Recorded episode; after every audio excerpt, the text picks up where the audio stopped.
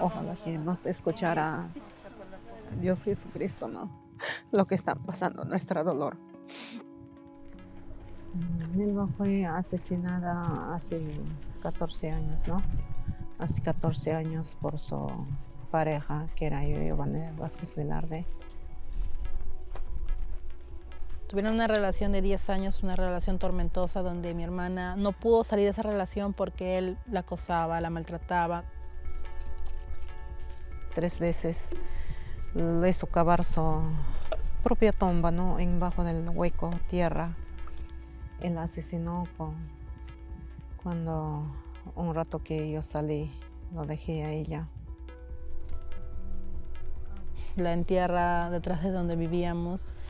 Luego de dos días la encontramos, mi mamá la encontró porque una perrita empezó a escarbar.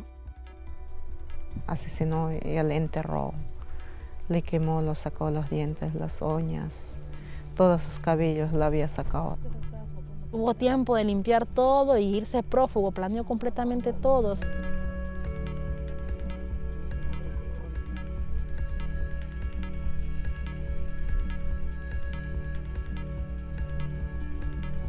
Ahora dice la, el juez que la sentencia o fiscales, dijo, es por celos. ¿Cómo va a ser celos tanta y tanta que tenía golpeando? Ese no es celos, no probaron, no hay prueba que él era celos. Ahora que pruebe, si es que hay verdad, ¿no? El sistema de justicia del Perú me mostró que no hay justicia. Solamente ellos trabajan donde hay plata. Cuando no hay plata no, no nos hace caso, no nos ve, no, no les interesa nada, nos ve como cualquier cosa. Con ella estamos luchando hasta ahora, mi mamá siempre detrás mío, siempre a mi lado, peleando, peleando, ahí para que el Estado nos escuche, no tenga la comodidad de nuestro silencio nunca más.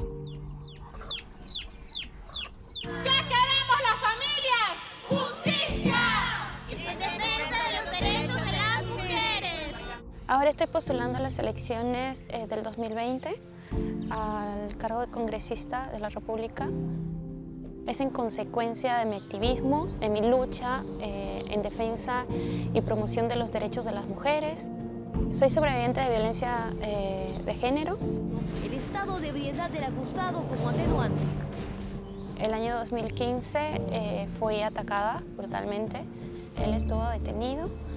Sin embargo, lo, lo dejan en libertad, ¿no? Lo, liberan de manera inmediata el mismo día de los hechos.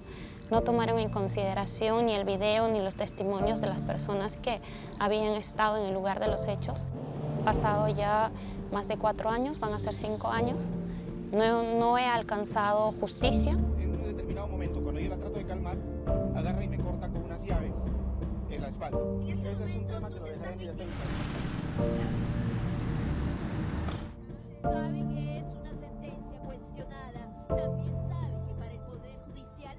Bueno, vine aquí al, a la Corte Superior de Justicia y me acaban de decir que están en huelga. No quisieron prestarme el expediente para revisarlo.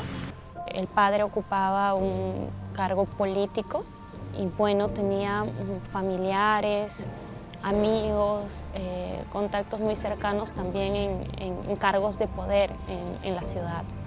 Y, eso es lo que pasa y, le sucede también a muchas mujeres en muchos de sus casos, ¿no? O sea, cómo la policía se colude con, con el agresor, con el delincuente, con su familia por algún tipo de beneficio, ¿no? Ya sea por dinero, por favor, ¿no? Entonces, eh, o sea, todo eso nos enfrentamos. Entonces, ¿quién, quién nos atiende? ¿Quién nos defiende? ¿Quién nos protege? ¿no?